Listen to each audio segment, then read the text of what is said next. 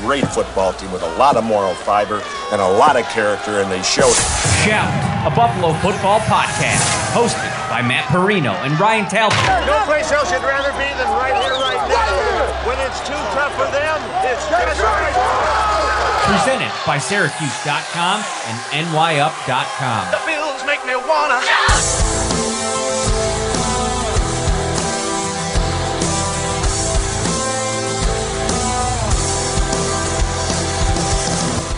What is up, everybody? Matt Parrino, Ryan Talbot in the house for the latest episode of Shout, a Buffalo Bills football podcast. I've been meaning to, to reach out to our guest today uh, for a while. Um, he has uh, been on the national scene for a while, um, took a job at Sports Illustrated uh, over the last couple of months. Uh, I found out the great news at the combine, and I want to get you on the show, you know, pick your brain a little bit. Matt Verderame from Sports Illustrated. What is up, my friend? What's going on, dude? Good to see you. Good to see you. And let me just give you the the shout. Congratulations on the new gig. Uh, it seems like you've settled in nicely. How have things been going?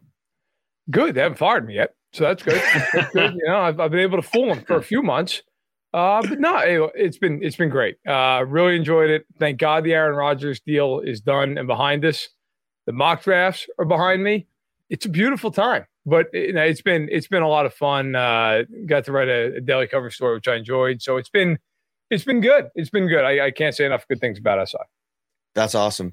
Uh, Ryan, you were on the shelf here for about 24 hours. yeah. You texted me this morning. We were putting this show together and we didn't know if you were going to be able to come on. You texted me a few minutes ago. It's the day before the draft. I knew you were going to miss it. You're like, put me in coach. Let, us go. Let's go. Like the Jordan flu game. You know, I, I said, my, I threw up my back yesterday. I couldn't barely move this morning. Uh, I got up at like four in the morning trying to make, you know, do stretches and things wasn't working, wasn't happening, but feeling a lot better now, a lot of rest on it. So uh, happy to be here. Happy that it's almost draft night and uh, can't wait to talk about some Bills draft talk. Shout out to Josh Price in the comments. If you're watching on YouTube, hit that like, subscribe to the show as well. Says love the content, boys. Uh, keep it up. We'll have you. We'll covered all throughout draft weekend here. This is the first of probably what Ryan, maybe three or four more shows that we'll do over the next couple of days. And we're going to set the table a little bit here today with Matt. But before we get to the draft, I want to talk about one of the trades that could happen this week. You know, one of the players that everybody's kind of been talking about, the teams that are in the mix. Obviously, um, uh, sources apparently on the Pat McAfee show uh, from uh, Pac Man Jones are saying that the Bills and Chiefs might be in the mix. And this is something that, I mean, Von Miller's been talking about it all week, doing a lot of media. And the fact, even today with Kay Adams, said that there's obviously been conversations, and there always are with the Bills. I mean, Brandon Beane even said it like when a guy's available, uh, a talented player, he's going to do his due diligence. I think it comes down to the the details of what this deal ultimately looks like. Matt, what are you hearing on the DeAndre Hopkins front, and how much do the Chiefs and the Bills specifically make sense for this player?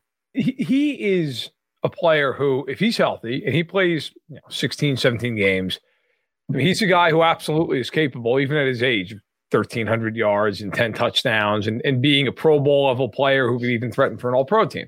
That all said, there's a reason he's still on the Cardinals right now. And it's mm because his salary is $19 million. And that's a really hard number to fit under the cap for really good teams because those teams already have other cap obligations. I mean, if you look right now using over the caps is a great website in terms of cap space.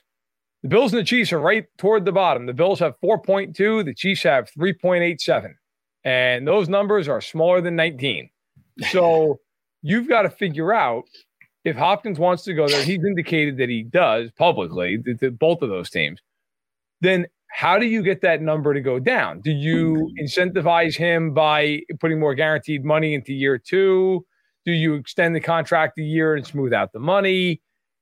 You can do those things, but then you run the risk of also paying a guy if he's not productive into years two and three of a contract that maybe you don't want to be locked into. So I think you know a lot of people in the league are thinking at some point Arizona might just have to cut bait here, and then he becomes a free agent. Now, if that happens, then then all bets are off because then then obviously you can kind of work the contract however you want. I think he's a fit for Buffalo and for Kansas City and for about 12 other teams in the league. The question is just can you work it into your cap?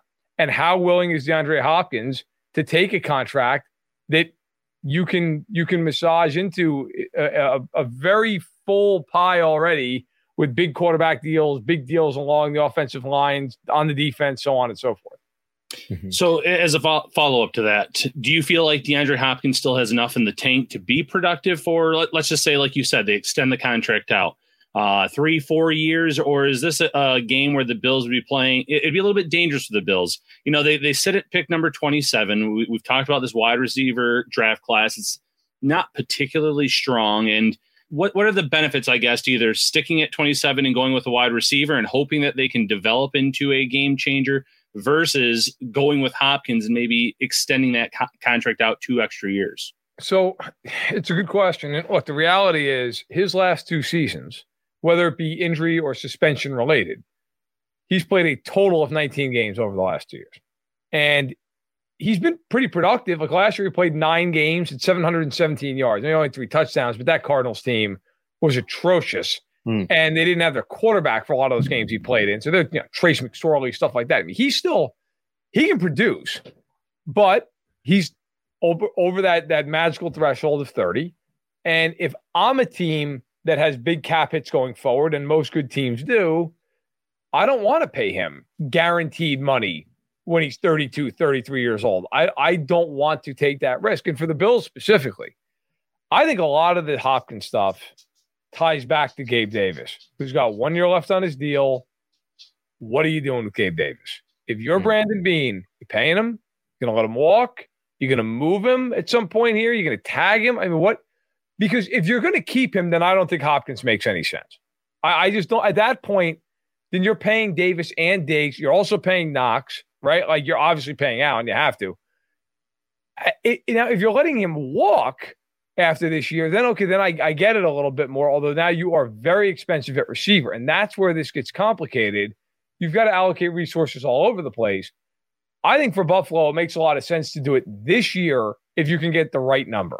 But if you've got to start going into big cap hits two, three years down the road to make this work, that's where I would I would back off. I just think it gets a little too messy for a team that has a lot of other obligations it's got to pay out over the, the course of that time. So, according to just a little bit of uh, you know, what this might look like here, uh, if if the Bills or any team trades for him, Mike Ginnitti from Spotrac.com put out uh, an analysis on this uh, in March last month, about a month ago, actually, the the Arizona Cardinals can do a full cap conversion, uh, add three vo- void years to the deal, and that would lower his 2023 cap hit from 19.4 million to 4.8 million. So I think that that's palpable. That's something you could probably work around. Bills right. might have to do another restructure or two, and then that ups the 2024 salary cap probably uh, quite a bit. It's at 14.9 million right now. Yep. It probably goes up a little bit, but there's also levers that Brandon Beane can pull. I'm curious you, you've added the fact that this makes sense for the Bills and 12 other other teams. I'm curious if you could elaborate on that because I look at the two players and I went back and watched specifically 2022 Hopkins the last couple of days in preparation for a potential deal if it ends up materializing. And it feels to me, you watch Hopkins, and obviously they're different types of players, him and Stefon Diggs, but where they operate in the field and how they win feels very similar. They're very sudden with the way that they get open. They're really elite in that intermediate area. Their aDOT is almost exactly alike, like over the last couple of years. And I'm wondering, you're talking about two absolute target monsters, and then you figure Gabe Davis, and, and maybe he's involved in the deal, and then you let another team pay him, or you let the right. Cardinals pay, whatever that looks like. I don't know how that works, but how does he technically fit with the Bills?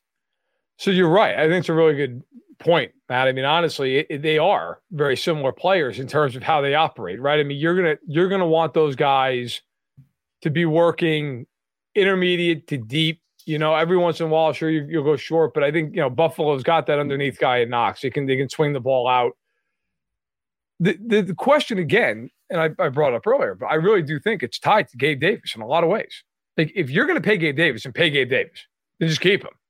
The mm-hmm. question, and you guys know, and all your listeners know even, even better than I, Gabe Davis is inconsistent. He has games where he's a monster, and you watch the game, go, my God, that guy could be an All Pro.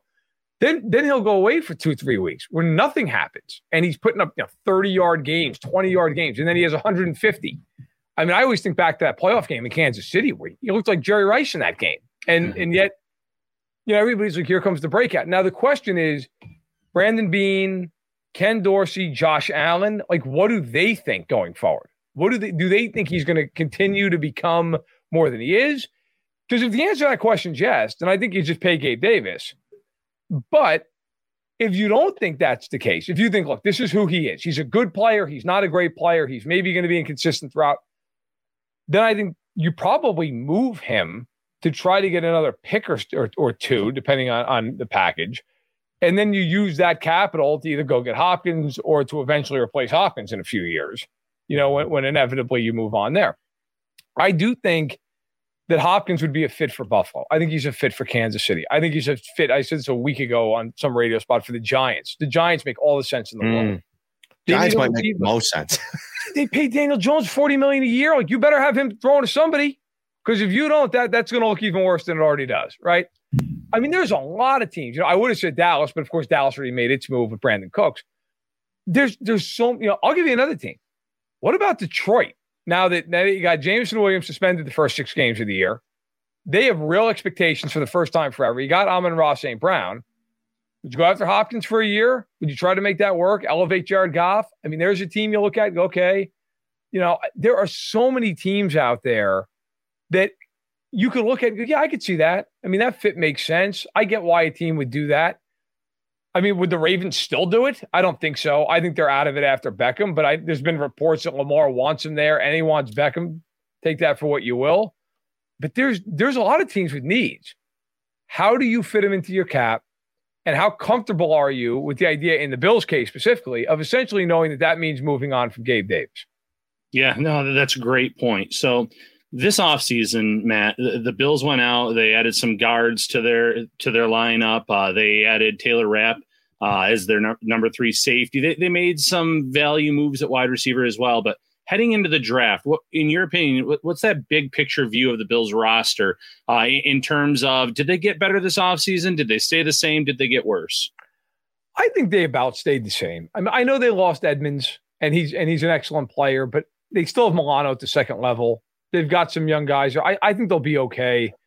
Um, and if you look around the AFC, really, that's kind of the story of the big AFC heavyweights this offseason. Like every team lost a piece or two, but nothing that I think is going to be so drastic that all of a sudden they sink. I mean, the Bengals lost their starting safeties. The Chiefs lost Orlando Brown. They replaced him with Jawaan Taylor. They lost Juju Smith Schuster. They haven't replaced him yet. That'll probably be coming here in the next few days. But I don't think any of those losses for any of those teams, all of a sudden, these teams are going to go nine and eight. Like I just I don't see that as a reality. That, when you have the quarterback that Buffalo does, you're still going to be a really really good team. I'm most interested, frankly, in what happens with the defense now that that you're switching up the coaching. Right? I mean, McDermott's going to be much more involved, and it's a weird thing because during the season, Leslie Frazier really good. In the playoffs, it's been a mess the last handful of years. Now, how much do they change? How much do they adjust? What does Ken Dorsey look like on offense in his second year?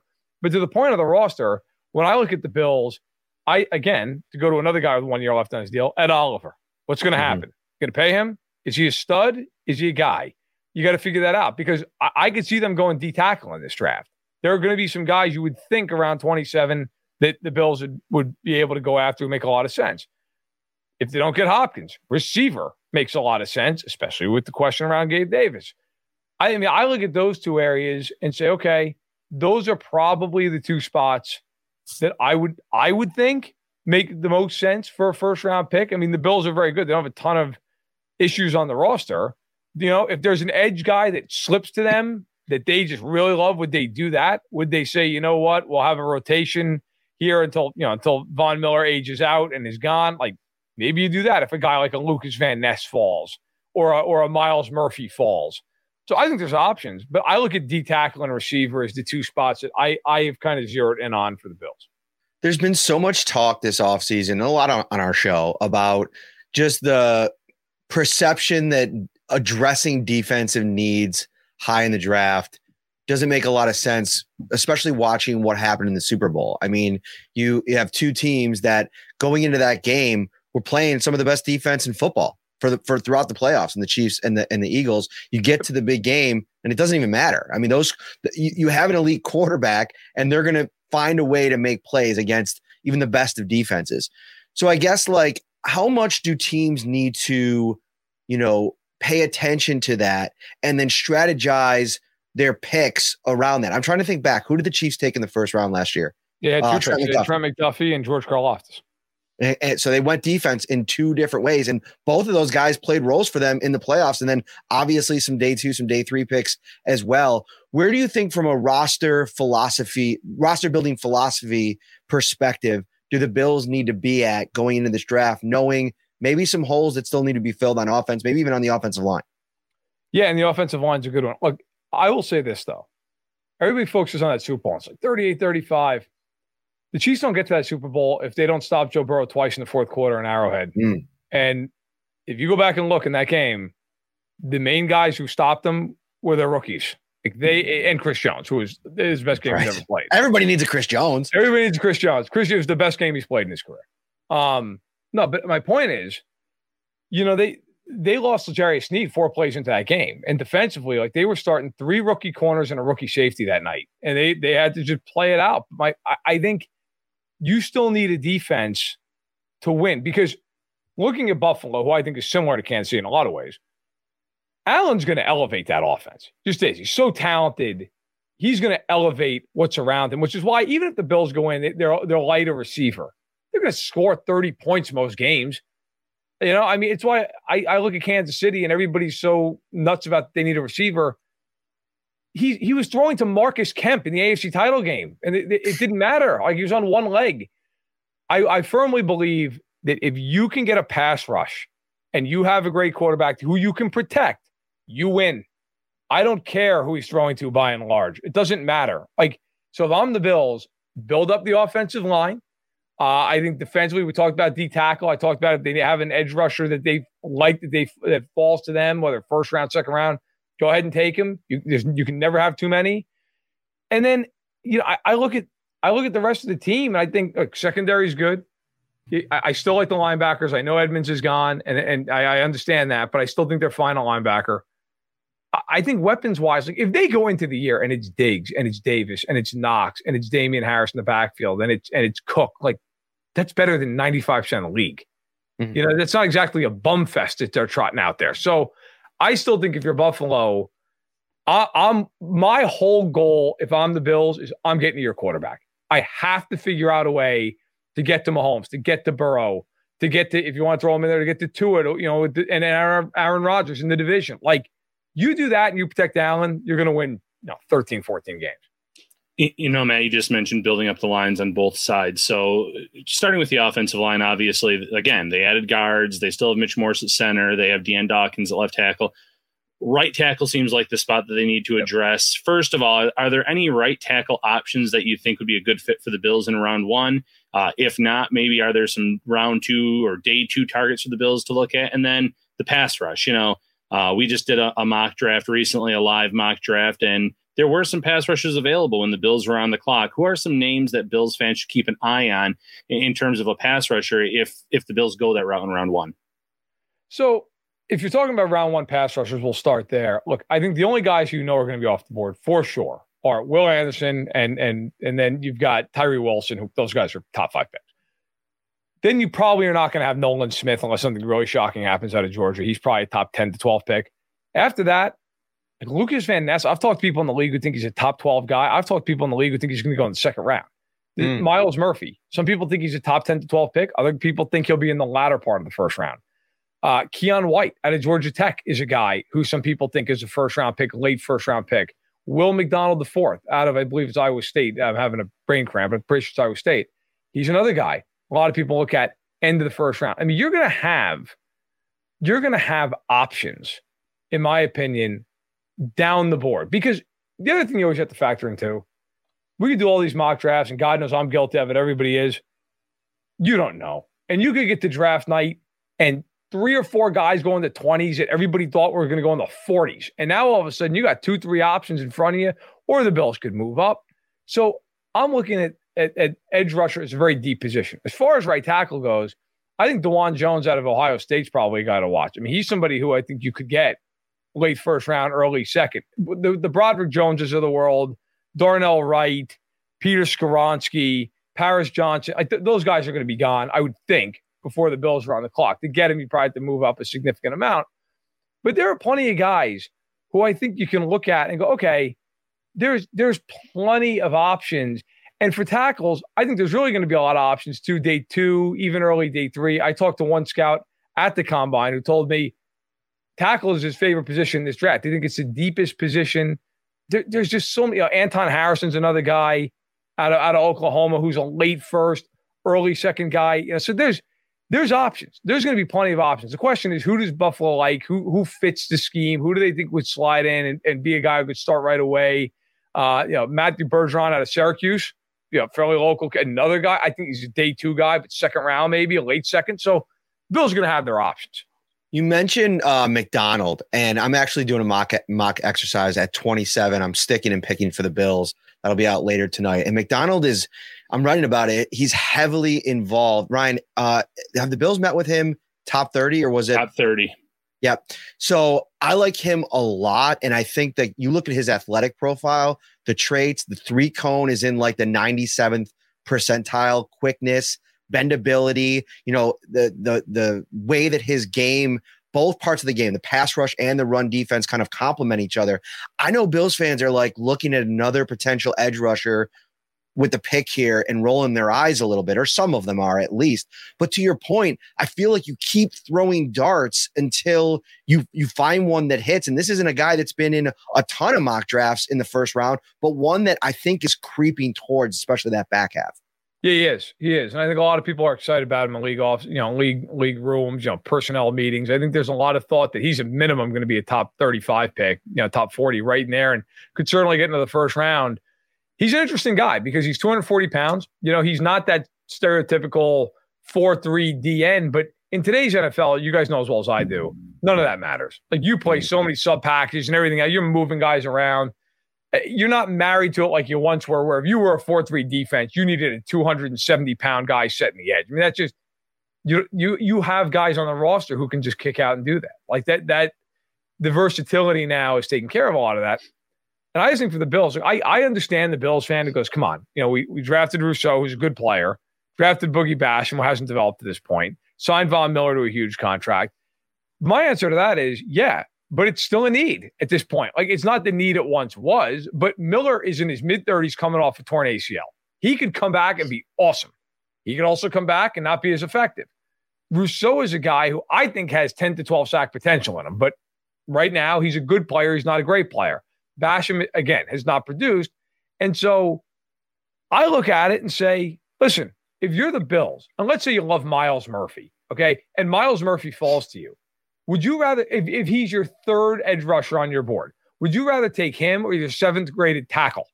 Like, I would rather have the third highest edge rusher, right? Mm-hmm. Especially knowing, by the way, they're right behind me, a couple of spots back is Kansas City, who might take an edge rusher, right? I want to beat them to the punch. That was a storyline, at least in Kansas City last year, where the Chiefs took McDuffie and the Bills took Elam, and it was like, well, who who's going to top who? I can tell you right now, big part of the reason the Chiefs trade up was get ahead of Buffalo. So, I mean, there, there's these these two teams, Cincinnati, even Jacksonville, is starting to creep in that conversation. Like, it's an arms race. You if if you know that the other team's going to take that guy and you like him, you might be like, you know what, let's take him because I don't want to have that guy beat us for the next five to ten years. And again, I'll just say if you want to win in the AFC, you better have a great quarterback. Buffalo has that. And you better be able to hit the other one. That is, to me, the biggest thing in pro football right now outside of the quarterback itself. And the Bills, that's been one area that it's been it's been hot and cold for them at times the last couple of years. Matt, one more for you. Uh, you mentioned it early in the show. Thank goodness the Rodgers drama and trade is is finally over. Yes. Now that he's finally with the Jets, how has this changed how you view the AFC East and the AFC as a whole? They're fine. Like I think they're going to win like ten games. I, I, I mean, I look. They still can't block. Now I know they've got draft picks and they can go get tackles, and that, that's fine. I mean, and look, everybody always assumes, oh, it's a guy in the first round is going to be a great player. You don't know that. I mean, they took Mekhi Becton a couple years ago. How's that working out? Like they, he's been, he's talented. He's never on the field. Like it doesn't matter. He's talented. I think the Jets are obviously better. I mean, if you replace Zach Wilson with Aaron Rodgers, you're better. My biggest question with Aaron Rodgers is like, how bought in are you? How much do you care? You're going to be at OTAs. You're gonna you're gonna be you're gonna be in there in the film room with these young guys at receiver like Garrett Wilson. You're gonna be getting on the same page with them. I still think the Bills are the best team in the division. Like I think the division's gotten a lot tougher. I'll tell you what, everybody's so focused on Aaron Rodgers. I think the biggest addition in that division was Vic Fangio. Mm. He can coach defense. And if Tua is healthy, that team's a problem. That is the team nobody's talking about because everybody's so focused on the Jets. Vic Fangio, everywhere he goes, that defense is good. And they add Jalen Ramsey. You know, he had a down year last year by his standards, but he's still Jalen Ramsey. Like if he bounces back even 50%, he's pretty damn good. I think the Bills and the Dolphins are going to fight it out in the division. I think the Jets are a wild card team, and I think they're going to end up on the road to like Kansas City or Cincinnati or Buffalo in the first round. And good luck. I I I, I think they're better. I think they're enticing, but I don't I don't see them as a Super Bowl contender. I don't think they're a top four team in the conference. Matt Verderame does a great job over at Sports Illustrated. You could read his ninth mock draft up over at oh, uh, no. Sports Illustrated. Our SI's ninth. Okay. If okay. I had to do nine, I'd call the police.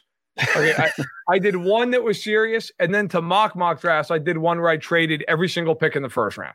Okay. Because I was going to say, I was reading through this one before we went on today, and oh, I'm, God, I'm trying to follow it, dude. And I'm like, wait, who has the pick where? And I'm trying to like, it, yep. it is an exercise. And if you are looking to like pass some time, go check this out. I'll put it in the show notes over on the audio platform. It's a fun read. You actually had the Bills taking, interestingly enough, uh, Calijah Kancey out of Pitt, who I think maybe, if you're talking about the Oliver conversation, if you were to flip those two somehow, I think Kancey has a chance to be the pass rusher that they drafted Oliver to be. And I, I don't necessarily know if that's like all on Oliver. I think part of it was with the development and what they've asked him to do consistently. Right. Um, but again, we're in the fifth year and it just hasn't materialized. Um, and now you got to make this big decision. I know you got to go. Dude, great stuff as always. We'll catch up after the draft, man. Thanks so much. Hey, no problem, guys. Take care. Thanks, man. All right, Matt Verderame. Um, he is uh, awesome. I love running into him at the combine every year. Uh, we get to catch up, have a good time, have a couple drinks. Shout, a Buffalo football podcast, hosted by Matt Parrino and Ryan Talbot. So, Ryan, a couple things that we have to get to here before we get out of here, because I'm I'm actually this this last segment. Two things. Number one, I want to talk about a movie that I just watched, and number two, um, I want to I want you all to help me talk through this mock draft because I'm I, this morning I was at Mazi Smith I think I've I've shifted to McDonald uh, after that conversation. I was already kind of considering it, and that is before I knew anything that was Ver- Verderame was going to talk about there. Um, I think it's going to be very interesting uh, where the Bills go with this position, but I think defense is definitely in play. Before we get there, draft day. I finally watched it. Have you seen this Ooh. movie before? Yeah, it's pretty cheesy, but I enjoyed it.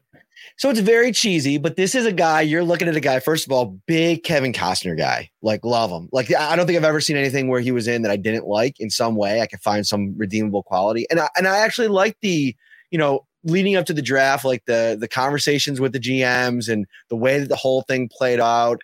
Um, I had waited years. I mean, I've you know, you, around the draft every year, you hear about this movie and people kind of joke about it. I thought it was fun. I thought it was good. I thought it was like interesting. I was actually listening to who uh, oh Steve Keim was on with uh, Dan Patrick today, and he was asked about draft day and how realistic it was, and he said, "Well, funny, one of the narratives from the movie when Costner finds out about the kids, uh, the teammates not going to the quarterbacks."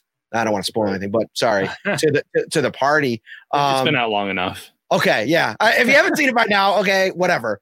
But I want to get to how I ended up watching. I'll get to it in a second. But he said that scenario, like those kinds of things, happen in the draft. And so if you have that happen and you there's been a time before where he found something out even as early as the morning of the draft on a guy he made one last phone call got a little bit of intel and that flipped him off a pick and it was a pretty high pick thought it was an interesting conversation and just the movie in general around the draft it was kind of a, a cool watch i was curious of your thoughts on the movie Vontae Mack, no matter what, right? Just have that scribbled in. Yeah, no, I, I, do think there are things where they they do their due diligence and find out that oh, this player wasn't liked in the locker room with the with the birthday party example, and uh, it plays a role in the draft board. It absolutely does, and I'm sure all day tomorrow, Brandon Beane's going to be working the phones, working the lines.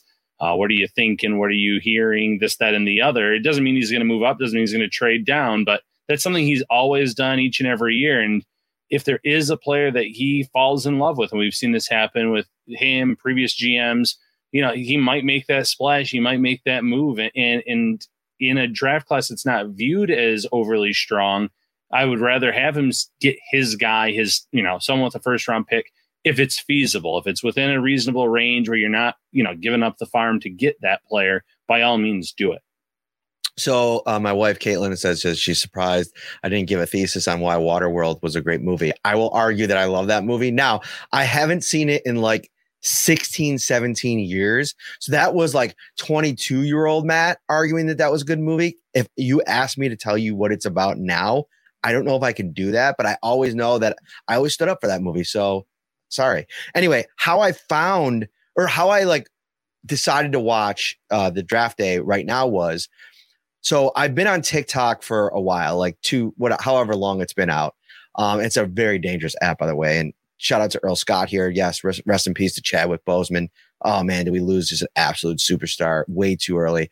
But I want to figure out how to use the app for you know our job, right? Because it, it is a very popular app. You're seeing a lot of people on there um, interact every day. It could be a real time suck, which it's it's that's its own problem. But one of the things I've noticed is like clips of draft day have been coming up in my for you page and it be just like little small like one minute snippets.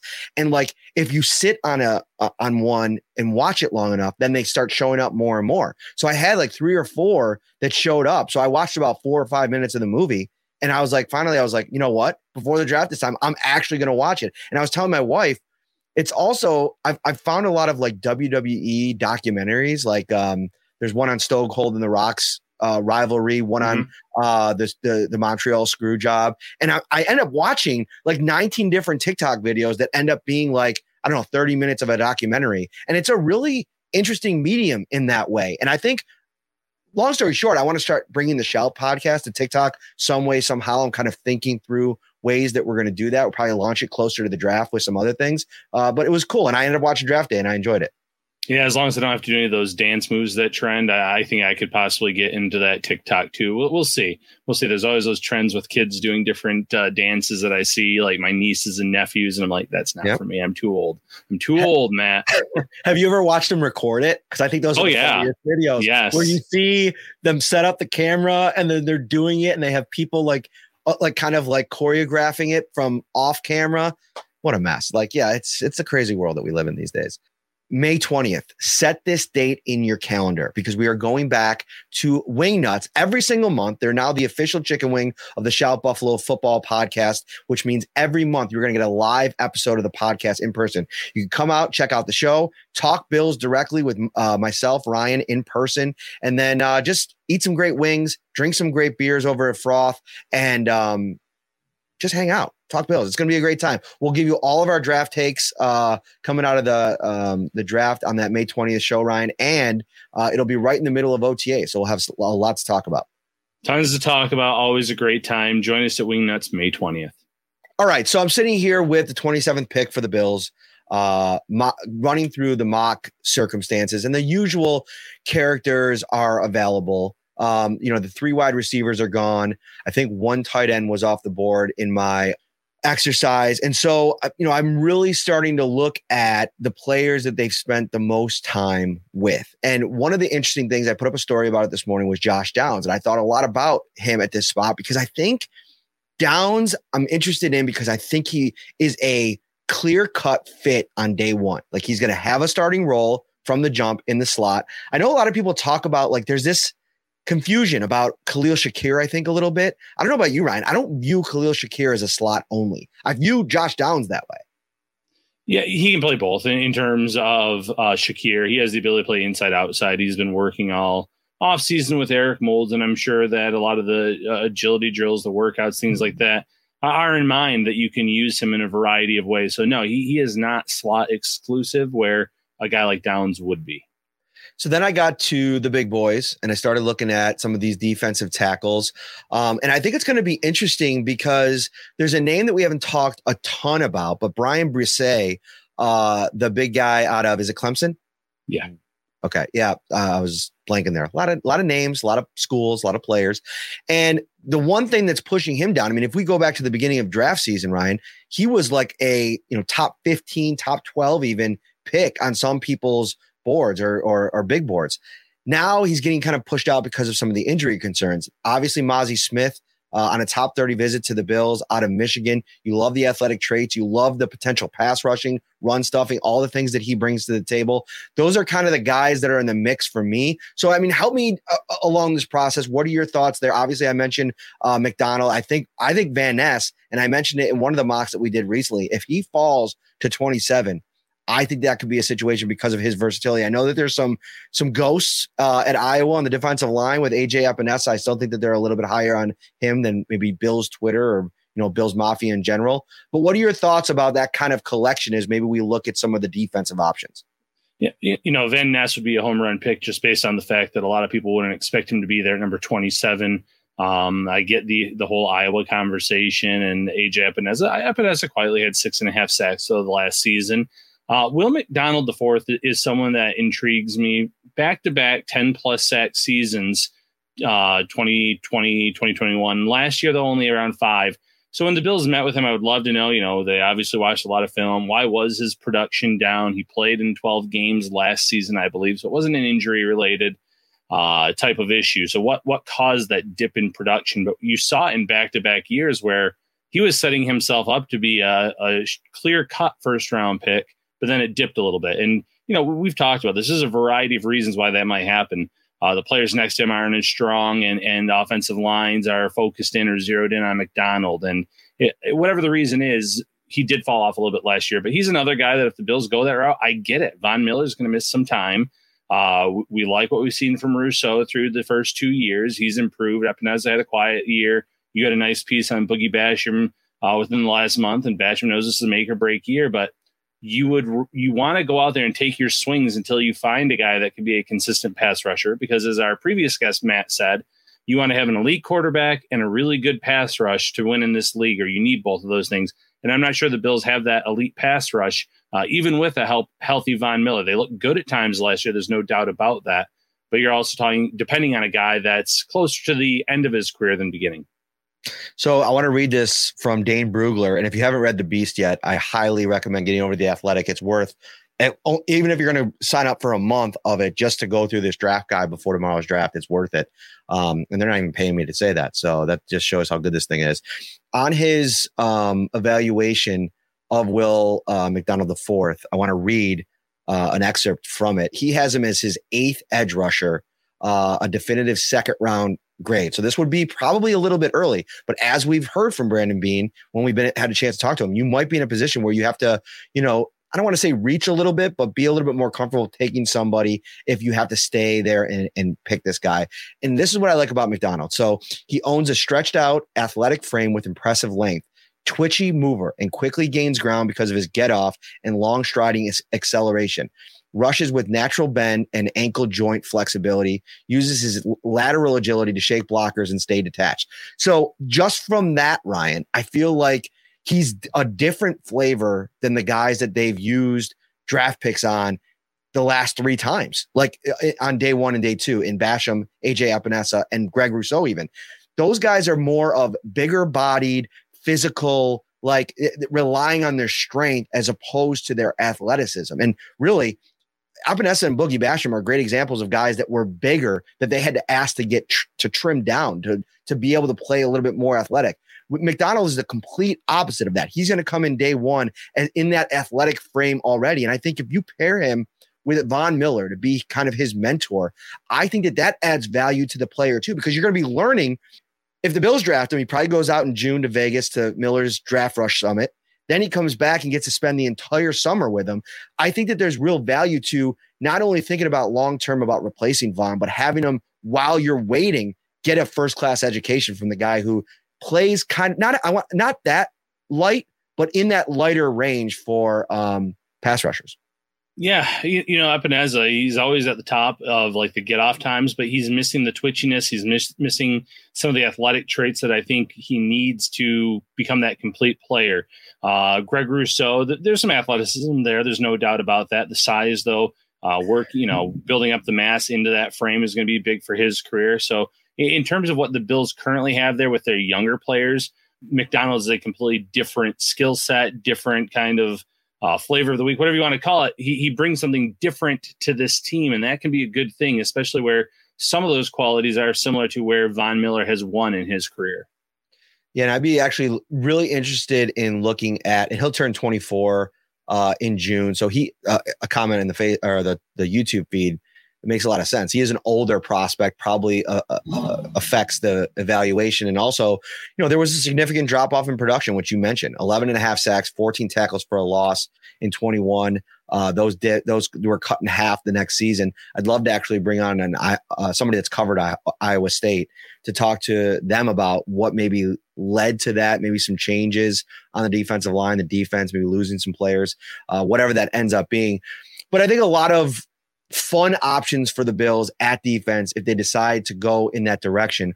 So we're sitting here last last part here and then we're to close up shop. We're sitting here now 20 what 5 26 hours away from the start of the draft. What are your final thoughts after all of draft season and you know try to put it in what you, you put out your final mock draft. Where do you think things are headed with everything that's happened leading up to the draft? Where things stand, where do you think the Bills will ultimately decide to go in this thing?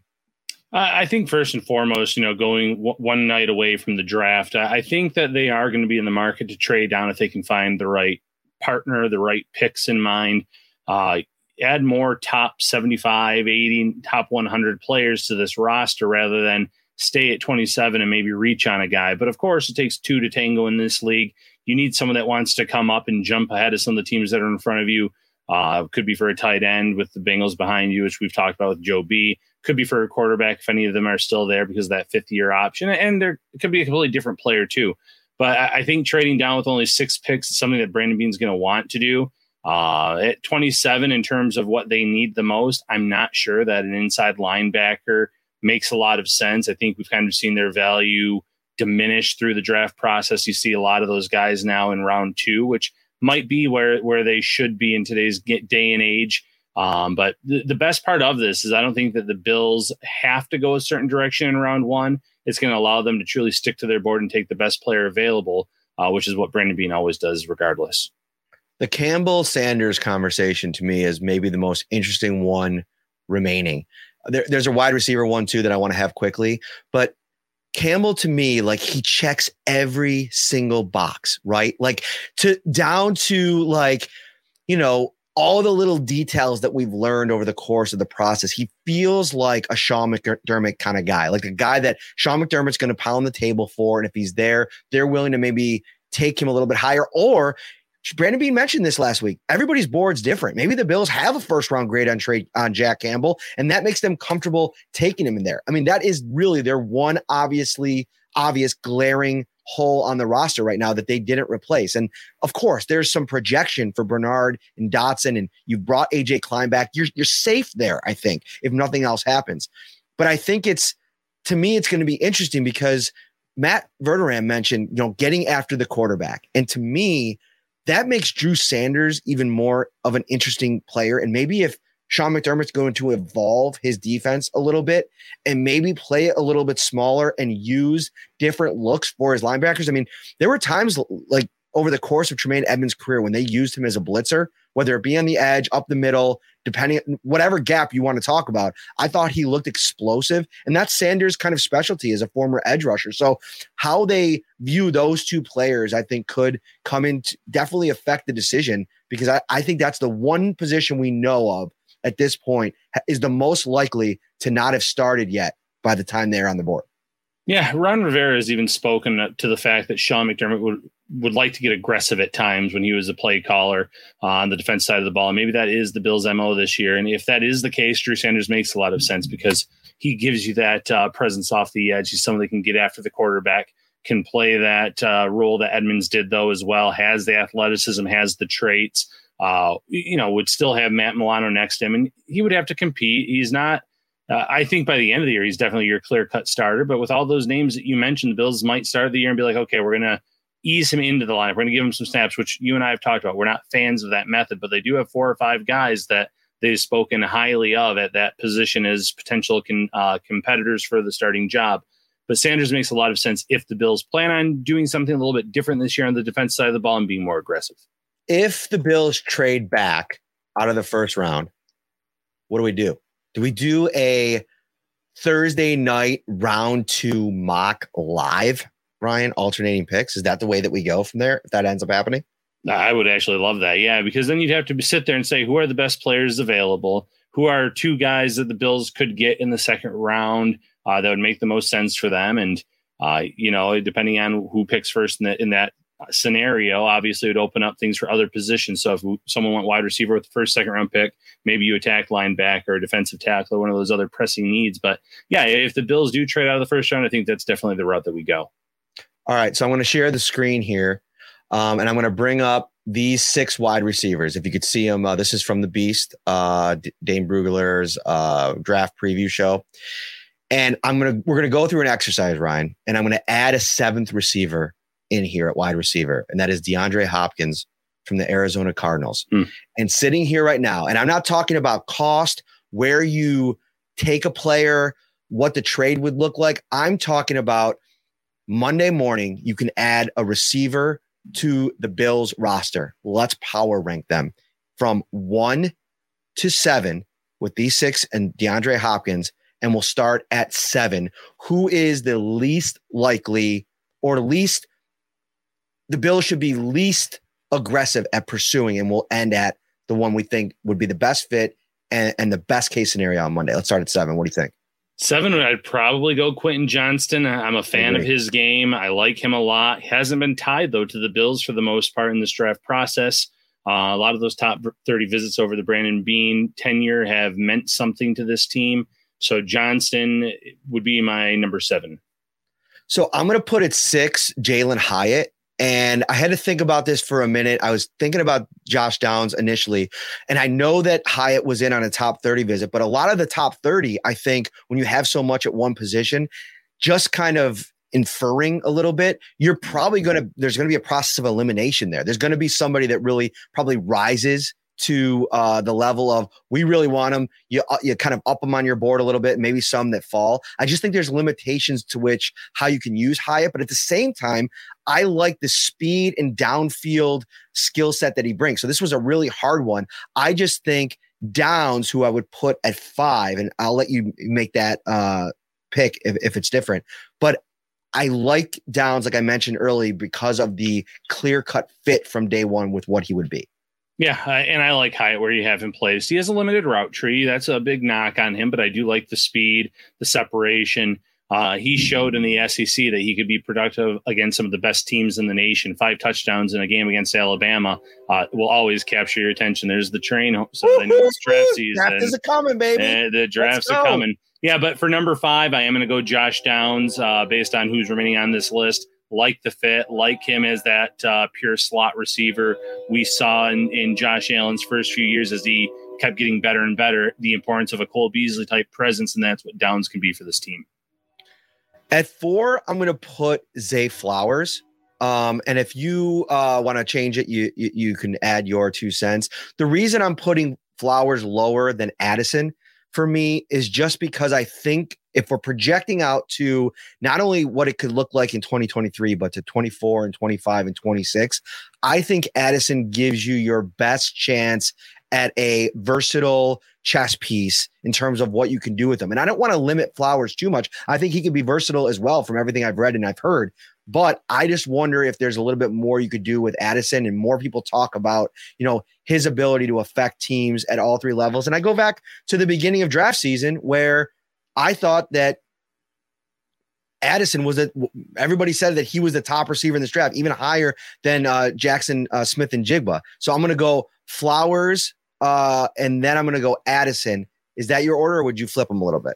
No, that is my order. Uh, I love Jose Flowers. I love everything about his game, but I feel like Addison has true wide receiver number one potential. I love the route running. I love the separation, the hands, everything about his game. And there's a reason that after the, the end of last year's college football playoffs and going into draft season, he was the number one wide receiver in a lot of people's draft boards. I, I get that some people have tested better than him, but I love everything about his game. And uh, he was actually kind of a coin flip to me right now in terms of where I was going to place him and Hopkins. But uh, I really like Addison there at three, Flowers at four, and I kind of just spoiled it. But I'm going to have DeAndre Hopkins at number two.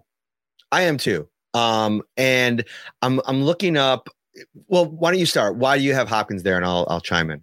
So Hopkins is that classic win now receiver. If the Bills are truly going all in, you know what you're going to get uh, for the next two years, maybe three.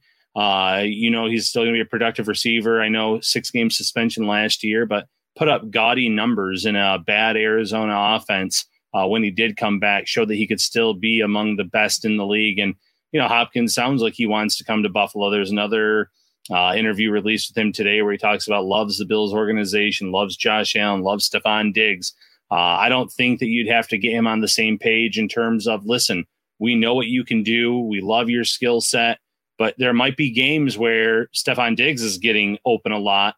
Uh, he's not going to be getting as much attention. He's not going to get as many double teams because you're here now, and vice versa. So you both have to kind of get understand that going into a game by game basis, depending on how teams play, you might not put up those crazy numbers on a weekly basis, but at the end of the day, you might be that player that puts the team over the top in terms of winning a Super Bowl. Yeah, I'm I'm right there with you. Uh, I think um, Jaxon Smith-Njigba for me would be the ultimate fit for what the Bills need to add to their offense. And I also feel like his game, if you watch the way that he fit in so well with two other elite receivers two years ago with Olave and Garrett Wilson, you know, I think he comes into a, this day one situation and, you know, Gabe Davis, Stefon Diggs. I think it's just a perfect marriage. And you could do so many different things. Like go back and watch last season. Stefon Diggs comes off the field quite a bit. And I think you could get really creative with the way that you would use that. I think this is a bit of a pipe dream. I think he's probably going to go earlier than the Bills are able to get up to get him. Uh, on the Hopkins front, though, um, you, you, look at the Arizona Cardinals and the draft capital, right? Uh, I think they might have had a they have a comp pick in this draft at 96. Um, so almost like an early fourth round pick, maybe two fourth round picks if you want to argue that because they're on the back end of the third. I really like the idea of the Hopkins deal flipping to 34. So the Cardinals come up, you get Hopkins if you're the Bills, and then maybe you get like pick 105 in the fourth round, and you could come back and add another piece of draft capital on top of D Hop, and you're taking some of that, you know, the future of that contract. You're allowing them to get out of that. Um, I've seen some some trades where it's like the pick swap, the Bills get Hopkins and then give one of their picks away. I would I don't know if I would do that. I think they want to try to use their draft picks. But again, I slot it under Jaxon Smith-Njigba just because of what I think he can be and also the cost control nature of having him on a rookie contract where you're going to pay a 31 year old DeAndre Hopkins and you're going to have to pay what's even scarier is a 32 year old DeAndre Hopkins if you make this deal because I think next year will probably be guaranteed. And that is a just roll of the dice, Ryan. We've seen it before in this league. The Julio Jones is the most recent example of it where a team gives up a ton of draft capital and it just does not work out uh, because, you know, the receiver falls off a cliff. You got to be really careful of that if you're the Bills in this scenario. And I'm, and I'd wonder why that's, or I'd wonder if that's why so many teams have maybe cooled on the idea of trading for Hopkins because of that potential there. And then, you know, maybe not giving up any draft capital and then working things out if the Cardinals caught him.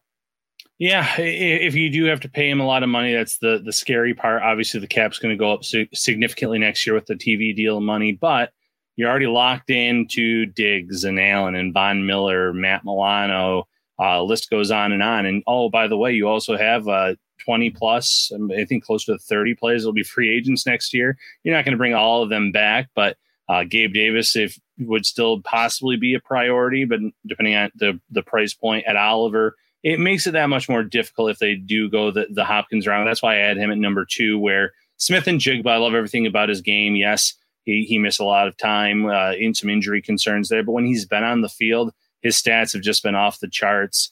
Uh, gets open, great separator, great overall player and, and someone that you can, like you said, cost con- control contract, but you're also going to get a productive receiver year one and someone that's going to get better and better those first three, four, five years. Draft is here, Ryan. We made it. We made it. Can't wait, Matt. Looking forward to tomorrow night. All right. He's Ryan. I'm Matt. We will see you back here tomorrow. No matter what happens with the Bills in the first round, maybe they, they trade out and they don't have a first round pick, you'll still get us uh, late night. So stay up with us. We can't wait. Take care, everybody. Shout, a Buffalo football podcast, hosted by Matt Parrino and Ryan Talbot.